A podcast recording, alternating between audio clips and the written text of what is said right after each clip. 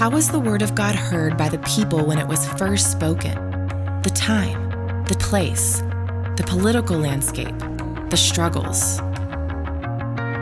And how does the word of God apply to this time, this place, this political landscape, our struggles? This is Michael Easley in Context. Understand God's Word and apply it to your life. In context. Some of you are old enough to remember when you took college courses and it was um, a 101 class communications 101, psychology 101, biology 101, and then your second year as a sophomore it was two. Okay, uh, that, that all that nomenclature is gone, but that dates us. um, I, have called this suffering 201. And in hindsight, I probably should have called it suffering level 900. Um, this passage is a difficult passage for any of us. And I don't care how mature you may think you are or, uh, or not. It's an interesting passage. It's a hard passage for me personally, but it's also one that I think uh, is a good reminder for all of us We'll pick up in verse 13 and we'll go just through verse 17 tonight.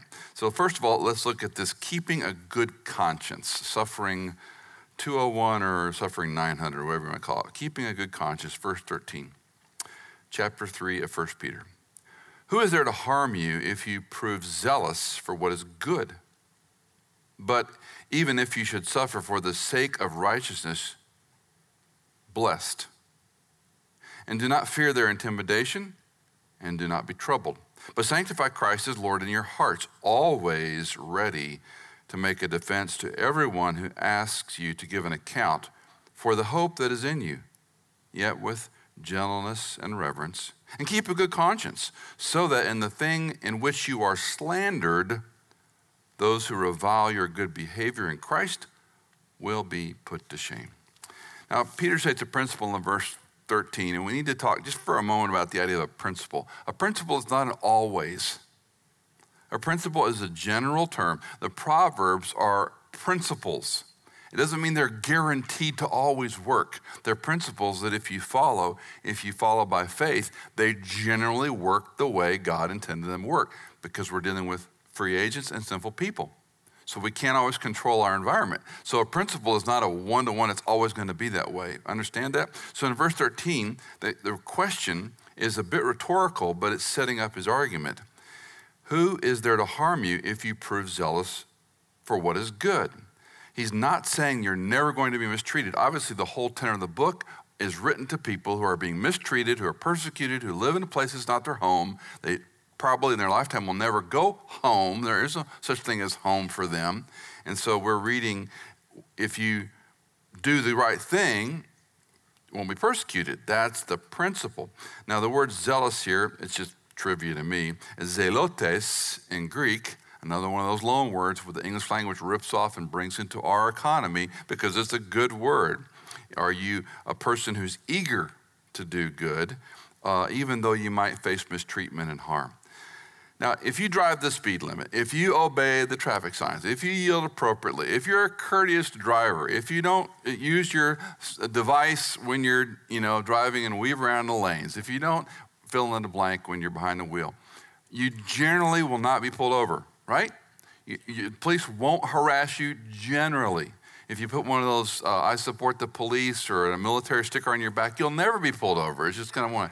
But generally speaking, if you obey the law, you're a good citizen, you don't have road rage, let other people, you know, get in front of you, whatever, you're going to be left alone. That's the principle. For some of us, we have to reframe part of this question, though, because Peter says if you prove zealous for what is good, you're a zealot you're zealotes. You want, you're eager to do the right thing.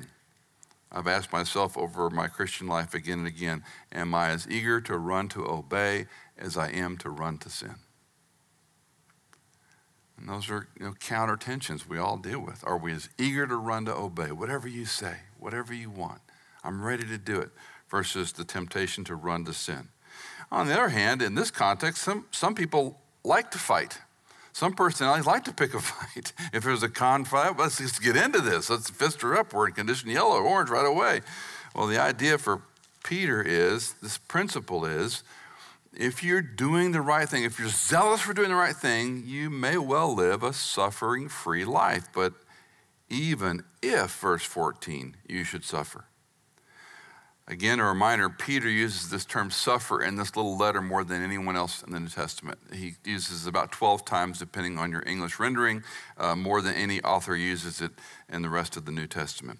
Uncomfortable though it may be, he's saying you suffer for the sake of, or even because of righteousness. Now, let's remind ourselves this isn't self inflicted suffering. This isn't uh, sin that we choose, or disobedience, or apathy, or just poor decision making. We might even call it sin. We just made some bad decisions we didn't know with our money, with our health, with our life, with our relationships, and we're suffering consequences of that. Um, that's what I call self inflicted suffering. Righteousness is another one of these Bible words. I mean, how many of you, besides Scripture, ever use the word righteousness? I, I, remember one film where a guy kept saying, I want to get righteous again. That's probably the only time I've ever heard the word used. It's a Bible word. And the problem with Bible words is they mean nothing because they're not part of our language. So it takes a little care to cultivate what these words mean. To give you a very simple definition, it's doing the right thing in the right way all the time. Doing the right thing in the right way all the time. It's used in the New Testament of justice, of fairness, of a person who's upright. A righteous man is one who does the right thing in the right way, no matter the cost to himself. It reminds us perhaps of the Beatitudes, where Jesus spoke in Matthew 5:10 record, blessed are those who have been persecuted for the sake of righteousness. They did the right thing in the right way at the right time, and they're persecuted for it. He continues, For theirs is the kingdom of heaven. Blessed are you when people insult you and persecute you and falsely say all kinds of evil against you because of me. Rejoice and be glad, for your reward in heaven is great. For in the same way they persecuted the prophets who were before you. Christ is pretty clear. You very well likely are going to suffer persecution. You'll be blessed if you do this, if you handle this the right way. There's no mention of retaliation, no mention of repartee, no mention of jousting the dragon. He said, if you are persecuted for the sake of righteousness, if they insult you, if they say false things, evil against you, now don't miss this, because of me. There's a very narrow bandwidth. We can't apply this generically to all the, the self inflicted suffering or just poor choices we make. Now, when I read Peter's language where he says, even you are, even if it happens, you're blessed, I scratch my head and I have to say, this is kind of like a theological consolation prize, right? I mean, I, I just got to take it by faith because it still stinks. I don't want to suffer. I don't want to be persecuted. I don't want to be treated unfairly. I don't want unjust things said about me much less if I did it in the name of Christ, selfishly, even if I'm just doing a pretty good job with life. I don't want bad things to happen to me. Oh, it's going to be fine in the future. Does that fall flat with you? It does for me. It's like we get the consolation prize. Take it by faith, you'll be fine. Um, blessed is abrupt in this text, and one of the reasons I read it the way I did, again, if you use the New American Standard, words in italics are added for smoothing the reading because they try to be a little more literal than most renderings, my opinion. And when they inject these italic words, they're smoothing the reading a bit. So if you look at verse 14 again, even if you should suffer for the sake of righteousness, you see, you are, are in italics. So to do it woodenly, even if you suffer for the sake of righteousness, blessed. And to me, that abrupt and kind of unexpected way the language work has more of a punch to it than saying you're blessed. Even if you do this, blessed. Bingo, you've got it. You're understanding the emphasis to the reader. Another part I think it corrects me at least, and perhaps it'll help you, is our Western way of understanding blessing. Blessing is what we see, what we experience, what we want. We want material prosperity. We want to be rich, just a little more than we have, right? We, we don't want, you know, perfect children, just pretty good children. We don't want perfect grandchildren, just, just grandchildren. You know, we go in the list. But we still evaluate much of our life as this if then. If we live faithfully, God will bless me. And I'm not for one second suggesting we don't acknowledge the stuff we have and the stuff we like and the stuff is God's been kind to you and me, lavishly kind to everyone in this room, even though we've been through all kinds of struggles and trials. But this idea of the Beatitudes, your reward is in heaven, will be great. What Peter's saying here, uh, this challenges me to not have a short sighted theology. Because when my mind goes to uh, this is the consolation prize, I got to take it by faith. What's that really saying about me? I've got a very small view of theology. I've got a very short runway for this life. This life is short. And we cling to it tenaciously and we enjoy many good things about it.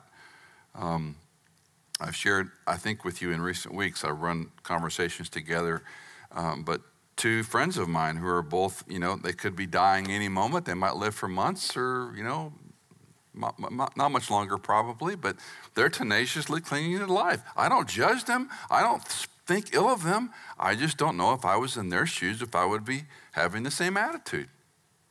Part of me is ready to go. I'm not like morbid, but part of me is ready to go. And so if I look at this, whatever we suffer in a generic term, and this is short sighted, and if we suffer well, there's reward and blessing. That gives me a longer theological runway. So don't be, and I'm saying this to me as well as you, don't be theologically short sighted. No matter what our age, I think we continue, we just focus on the next, you know, the next five car links. Kenyon wrote Suffering Christians who refuse to be deterred by opposition display an element of Christ likeness that speaks more eloquently for Christianity than all the theology books ever written. Suffering Christians who refuse to be deferred by the opposition display an element of Christ likeness that speaks more eloquently for Christianity than all the theology books ever written. Well, Peter goes back to his negative, positive, positive, negative. As we've often talked about, the Bible just doesn't say stop doing something, it also tells us to start doing something. This is an interesting twist. It's negative and then positive in verse 14 and 16. Negatively, he's going to say, don't respond in fear. Positively, he's going to say, be aligned with Christ. Let's look at it again in a little bit of detail. Verse, uh, verse 14 Do not fear their intimidation and do not be troubled, but sanctify Christ as Lord in your heart. So we have the two negatives do not fear, do not be troubled, and then he says sanctify Christ as Lord in your heart. Let's look at those a little bit at a time. Uh, it's natural, it's normal. The heart fears. When something bad happens, we run to fear. If you have a child, a friend, and they have some illness and we get labs and we're waiting on the labs, and the doctor says, I need you to come in and see me. If you're if you got a pulse, it's just just gone up. Otherwise, they say negative, everything's fine. But if he or she says, you need to come see me, there a little panic, a little anxiety happens. You know, we start getting a little sweaty and worried. Um, don't respond with fear. In the Greek, the word fear and intimidation is the same word. It would read something like, don't fear their fear. And the, the verbal force is, don't fear the way they try to put their fear on you which to me opens up a different perspective about people who intimidate others. Typically, when you intimidate somebody else, you're angry or you're afraid you're going to lose control or you're losing something. So you intimidate. I mean, think about a child. Parent, we're not perfect parents. When you're threatening a child, you're intimidating him or her by your force of personality, your size, your maturity, all that you possess, for that child to comply or to stop doing something, right? So, your fear of that child doing the wrong thing is you're going to be, now listen, son, listen, honey, if you, then what have we done? I don't mean this to sound like it's a shame based culture, but just very simply, what the parent fears becomes a form of intimidation. That makes sense? Because we're, we're threatening them or we're giving them a choice, and so we're using our power. When you and I lose, when we fear we're losing power or control, We'll get angry or we'll push fear back. And Peter is saying here, they're going to project theirs on you. So, in the larger context, for the believer who's disparado, who's not living at home, who's being threatened because of his or her belief in Christ, other people that don't believe that are going to intimidate you. They're going to put their fear in you because they might be wrong. So, they're going to react a certain way. And so, his first injunction is uh, don't let their fear make you afraid. And then he continues, and don't be troubled. The word literally means to be stirred up. Our hearts are not to be afraid or troubled. What's the natural response when we're in, in conflict? We're afraid and we get stirred up. Okay, it's like when a friend's depressed. He's, I'm kind of depressed. Well, don't be. Oh, thanks for that encouragement. Unhappy, be happy. Discouraged, get courage. You know, we never say that to people. Well, we might in one way or another, but it, when you read this on the surface, it seems that what he's saying until you continue his argument. The negative is don't respond out of fear, don't feel their intimidation. Rather, positively, here's the antidote sanctify Christ as Lord in your hearts. Now, I find it striking that he interjects hearts here. And we've had this conversation before. I remind some of us, some of it might be new. There, there's a camp among Christians for the last decade that believes the heart is good once a person comes to know Christ, that the heart's transformed, the heart's created new. I think that's wrong. Um, you can take me at issue on it, that's fine. A lot of people take me at issue on a lot of things. I find no place in Scripture where the heart is renewed in the same way that a person is. In fact, I find, I find contrary, the heart is wicked and deceitful who can know its depths. Our motives are mixed and conflicted. Uh, we can play games. We can do things for all the right reasons, but our heart can be corrupted by why we're doing it. So I think the heart is, a, is an interesting part of studying from the scripture and how we respond from this innocuous, my heart told me to stuff, or my heart this, my heart, my passions, and it can bleed pretty horizontal pretty quickly. What Peter is saying, though, is sanctify Christ as Lord of your hearts doesn't say sanctify your heart. He doesn't say clean up your heart. He doesn't even say have the Holy Spirit, pray to the Holy Spirit to change your heart. He says sanctify, which simply means to set something apart. Christ. He doesn't say set your heart apart. He says set, set apart Christ as Lord of your heart. Don't miss this. So when the trouble happens, what, what occurs? The heart beats fast. We get worried. We get stirred up. And Peter is telling us no, reset, remind yourself that Christ is your Lord.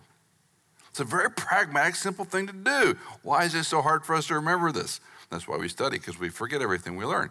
So when the trouble comes, when the fear comes, intimidation comes, we reset what this passage is telling us.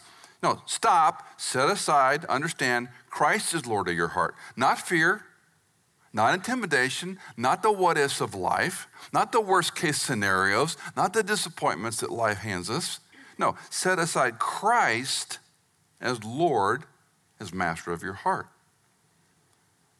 He is Lord, He is God, He is King. We're supposed to worship Him, not ourselves.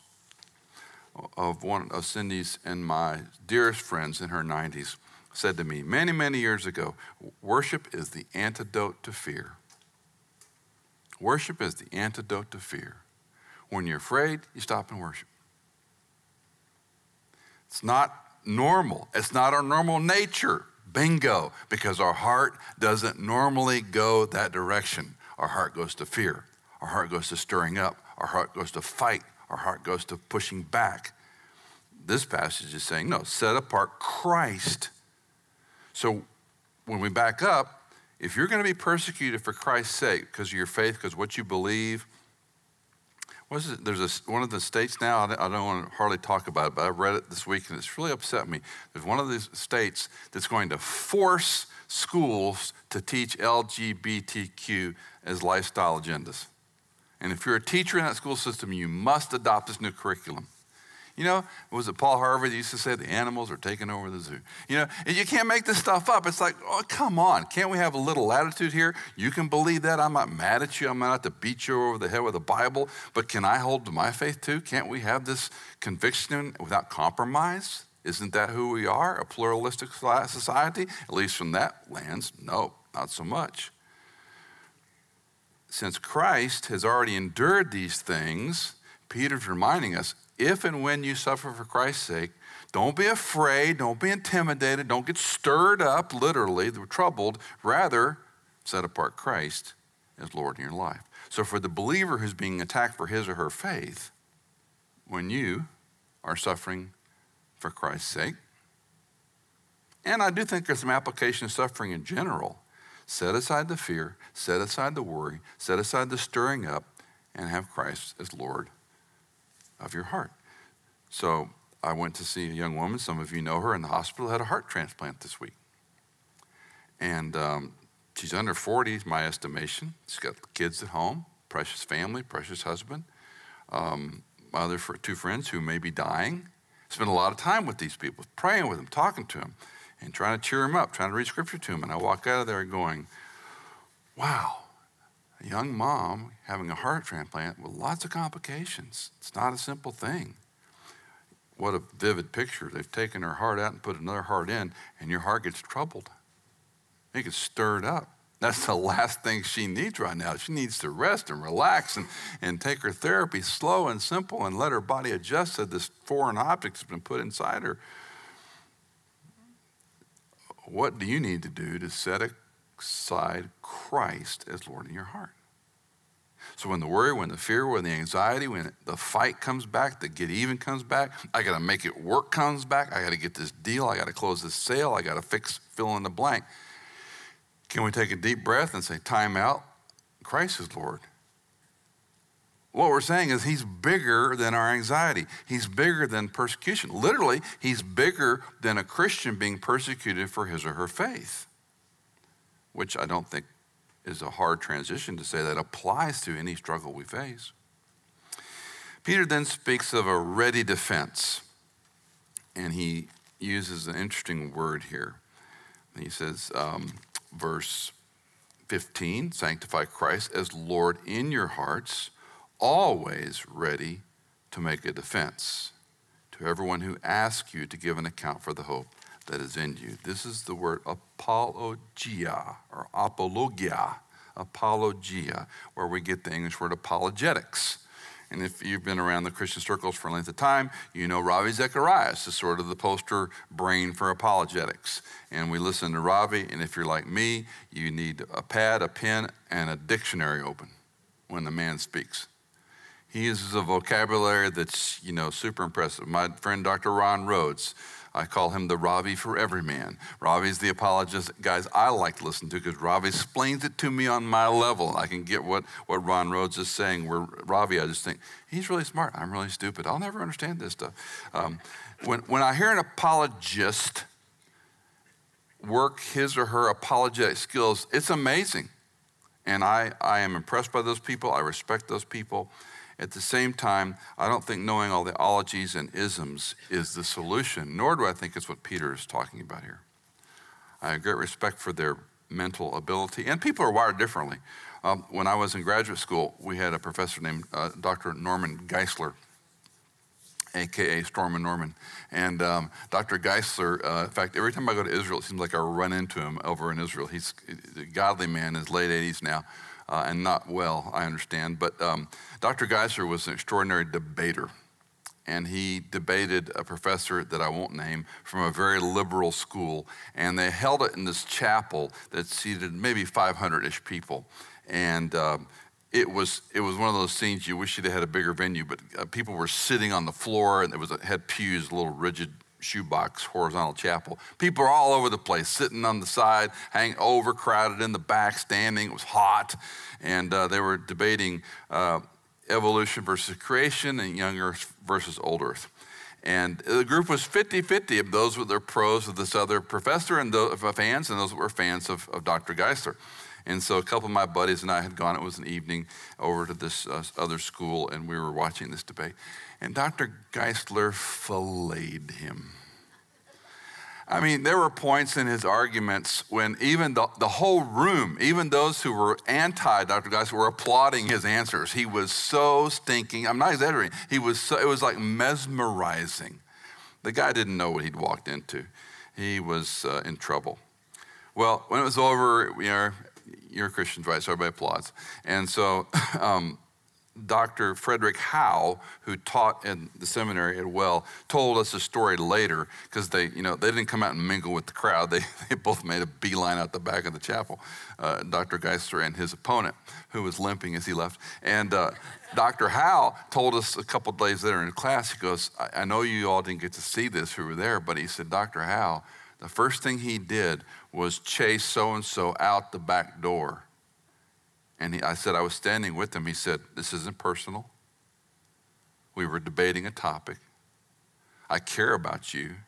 I'd love to have a breakfast or coffee or lunch with you sometime. Even though he was a brilliant apologetic, he was ready to make an apologia for his faith. And he cared about this person that he had destroyed in front of this audience. It was good entertainment, frankly, but Dr. Geisler was more concerned about the man than he was winning a debate. Well, the good news, that's a all for free story. The good news is you nor I have to be apologetic in that sense. The ready defense is, and it's fun if you look at the text carefully, he says, Be ready to make an apologia to everyone who asks you to give an account of the hope that is in, in you. That's, that's, a, that's a softball. That's a softball. So when the persecution comes, get the argument in line, when the fear arouses, when you're stirred up and you're, you're ready to reset and say, okay, Lord, I need you to be the Lord of my heart because my heart's out of control. My sin nature, my fear nature, it's going bonkers. I need you to help me. And then you're ready to give a defense, meaning, can I tell you why I have that hope? You're attacking me for being a born again, Bible believing, fundamental, uh, you know, going to church, anti fill in the blank Christian. Can I tell you about the hope I have? As I've said for many years, can you smile at the future?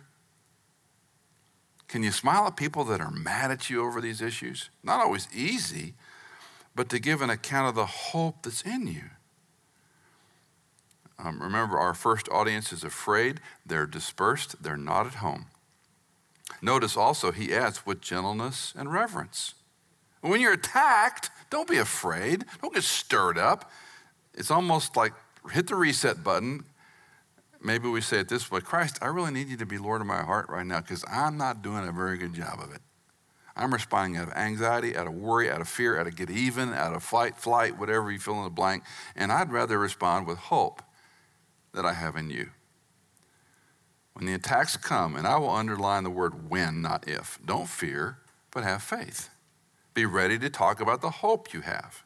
Again, Kenyon writes, that which convinces the world that a person is in Christ will always, according to Peter, be what Christ does for the person, which the critic can see. There's no possible way to deny him his right to see Christ in me if I claim to be in Christ. So when people ask you how you're doing, when another person in the situation is doing horrifically, it's because you have a hope. So when I went to see this young woman in the cardiac unit it, this past week who had the heart transplant, she's in a whale trouble. She's, in, she's on the edge. It may or may not work. She has a hope in Christ, even her in her drug and anesthesia induced state and her confusion. She's telling me, Michael, I've known Christ since I was a little girl. I am not afraid of dying. I don't want to die, but I'm not afraid. And we, you know, we prayed and we talked about hope and we talked about, you know, hope in Christ and this will work out and do the next thing and rest and all the same things I tell myself every day. And you say words, but there was something in that woman that I couldn't describe. I can't tell you why she's that way other than Christ is somehow helping her and being Lord of her heart, new heart. Wow, what a thought of her new heart. Verse 17, I would sum up suffer well. Verse 17, for it is better if God should will it so that you suffer for doing what is right rather than for what is doing wrong. It is better. It's a contrast. Don't miss it. It's better if you're going to suffer, suffer for the right thing, not the wrong thing suffer for doing right. How many of us have parents have told, I mean, I have vivid memories. I was thinking about this this week of telling my children at different stages, life is not this hard. You remember those conversations with your kids? Life doesn't have to be this hard. You're making this so stinking hard. It does not have to be this hard. If you go to school, you turn in your paper on time, you don't give the teacher grief, you're going to be fine. Just showing up and doing your homework and turning it in. That's all you got to do, and you'll be fine. You will graduate, you will matriculate, you will get off mom and dad's payroll. It's really that, it doesn't have to be this hard but you can't do it for them. Robert Young has a, what's called a it's called Young's literal translation. Some of you who might be BSF or precepts might have come across this tome. I, when I read it, I feel like Yoda-ish language, the way he renders the text, but it's very wooden and very word for word, which is why word for word translations don't work. But this is Young's literal translation of this verse. For it is better doing good if the will of God will it, to suffer than doing evil. Now, I won't do that in Yoda, but you can see how you could do that in Yoda, right? For it is better doing good if the will of God will it, to suffer than doing evil. I've shared with you before, I'm sure, in, in the margin of my Bible on this verse is uh, don't suffer for self inflicted stupidity. We, we make it harder than it has to be. Suffering for well doing is better than suffering for the wrong things. That's all Peter's saying. It's pretty simple, isn't it? It's pretty easy to see. D. Edmond Hiebert writes Suffering for well doing is vastly better suffering for evil doing. If a believer, because of his sin or foolishness, endures the latter kind of suffering, there is no merit in it he must hang his head in shame and seek divine forgiveness and cleansing. And we've all known people that have made very hard choices and sad choices, and maybe some of us in this room have, and you hang your head in shame and you ask for forgiveness and you repent and you're restored. But you think back on it, and I, I, don't know about you, maybe it tells you more about my spiritual life than I should share, but I can go back and think about those earlier sins and I can go into shame really quickly. Even though I know I'm forgiven, even though I know He forgives and it's as far as the east is the west, He's removed transgression. But I can go back to, oh my word, if I could go back and relive those teen years, what I would not do as opposed to what I did. We all live with that. So we want to suffer for the right things, not the wrong things, is what Peter is saying. God is teaching us. Well, let me give you two concluding lessons. Uh, number one, all suffering all suffering occurs under God's sovereign hand. I don't like to write it, I don't like to say it, but I believe it's true. All suffering, all suffering occurs under the sovereign's hand. This does not mean he's the author or the cause of suffering. We can't make God, God deterministic or causal. That's putting him in our framework. But let's go back to what we've often said. We're fallen people in a fallen context sinful people in a broken world, broken people in a broken world. And because of that, bad things are going to happen. We're going to suffer. Yet God is sovereign. His hand is providential. If you read uh, some of the saints from the 40s, they love the word providence. They always talked about God's providential care. And it's, it's a good word. The reformers used it a lot. because he was provident. They talked about during the Civil War, they used the word providence. They would pray for God's providence. What are they asking? for God superintending to be over the affairs of men. Um, to, to buffer this just a little bit, and we, and I mean that as a Christian community, we get into this language, this nomenclature, that we see God working. Uh, you, we, you maybe say that statement, I said that statement, maybe you hear other people say, God's working in such and such. I really see God's working. And I'm just a little bit curmudgeon I think about that like, what do you mean we see God's working? we see what we want to see. Is it a bit pretentious and presumptuous to say, I see God's hand? I'm saying I see what the sovereign is up to, like it's a 3D chessboard, and I see the next move. I mean, really? The sovereign creator, one of the songs Marty chose, talked about the sustainer. He's the eternal sustainer, creator of the universe. He holds everything in its place. We see God's work. We may see his handiwork, just read Job 40 and 41 tonight. All the things we can't see. Just a caution. I think it's a little pompous to say we see God's at work. but there is a theological reality that all suffering, he's aware of it. The idea that God could stop it is just as pretentious as saying, I can see God's hand. Because we don't know what he's doing. That's part of the mystery of faith. We try to make it all clean and tidy. Sometimes we just got to say, I don't know, but do you still have a hope?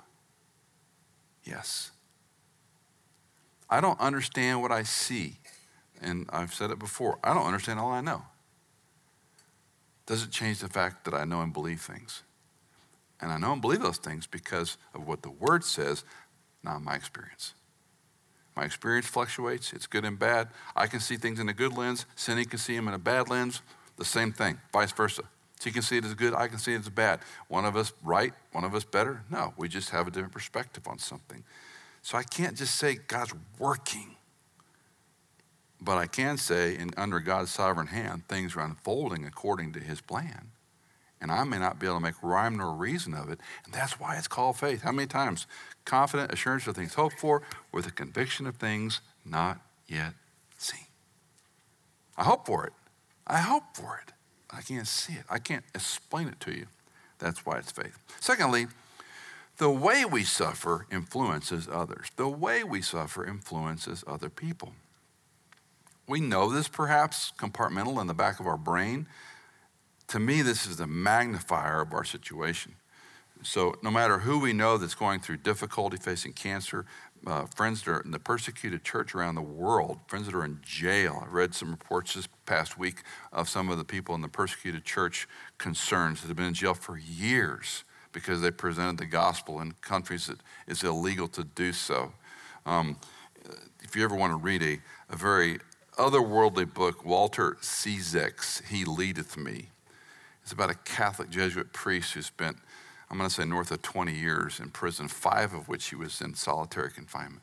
And what this guy endured, it's like, it's like reading some of the Holocaust stuff like Elie Wiesel's Night. It's pretty hard to read.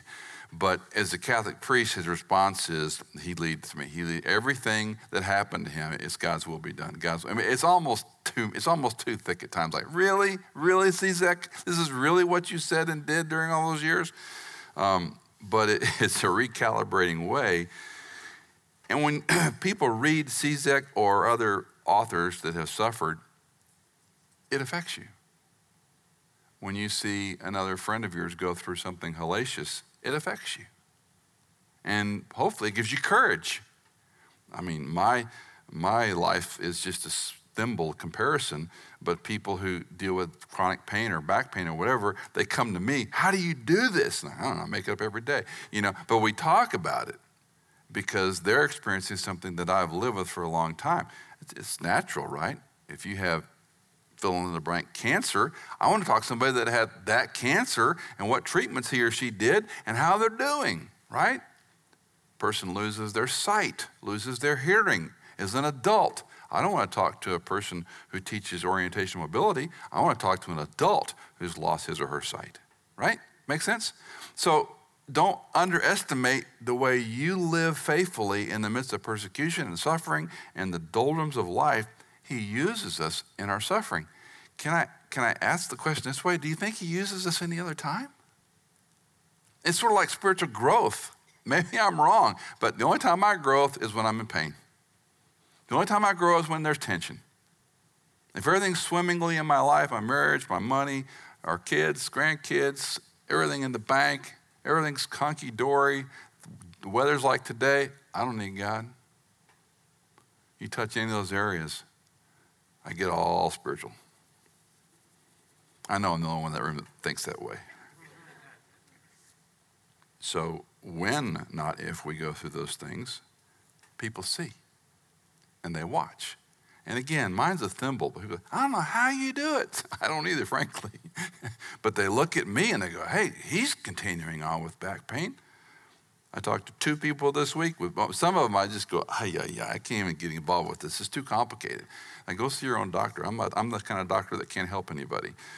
Go see a real doctor. Um, but it's hard. And you want to be kind and patient and help people.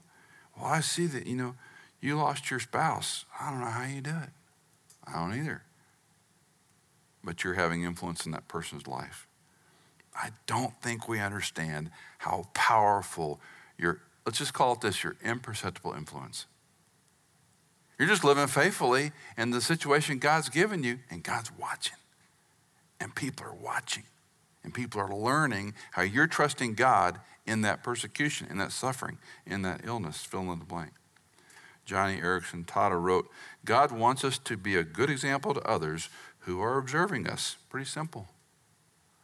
How can a woman in a wheelchair with as many complications she has, in her 51st year in a wheelchair, how can she minister to people that have hangnails? Because we're all watching her.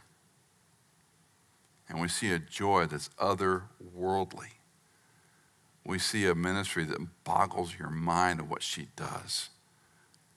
And she can only thing she can do for herself is make words out of her mouth. Can't even, can't even clear her throat anymore. She's so weak. Can't even go ah, to get the phlegm out of her throat anymore. She has to have assistance. And she never complains. Peter does not deny that Christians are going to suffer or be martyred, but these don't harm the testimony of a believer. In fact, I hate to say it, in a way, it accentuates the testimony of a believer. If he or she suffers well, that accentuates the reputation. Finally, a quote from Philip Brooks that someone gave me years ago. It's a devotional called The Candle of the Lord from 1884. The reason we are led into trouble and out again is not merely that we might value happiness more from once having lost it and found it again, but that we may know something which we could not learn except by that teaching, that we may bear upon our natures some impress which we could not have been stamped otherwise on natures, except just so softened to receive it. Isn't that wonderful? You have to go through it so that it softens us to the point that it leaves an impress. It makes a difference in our suffering.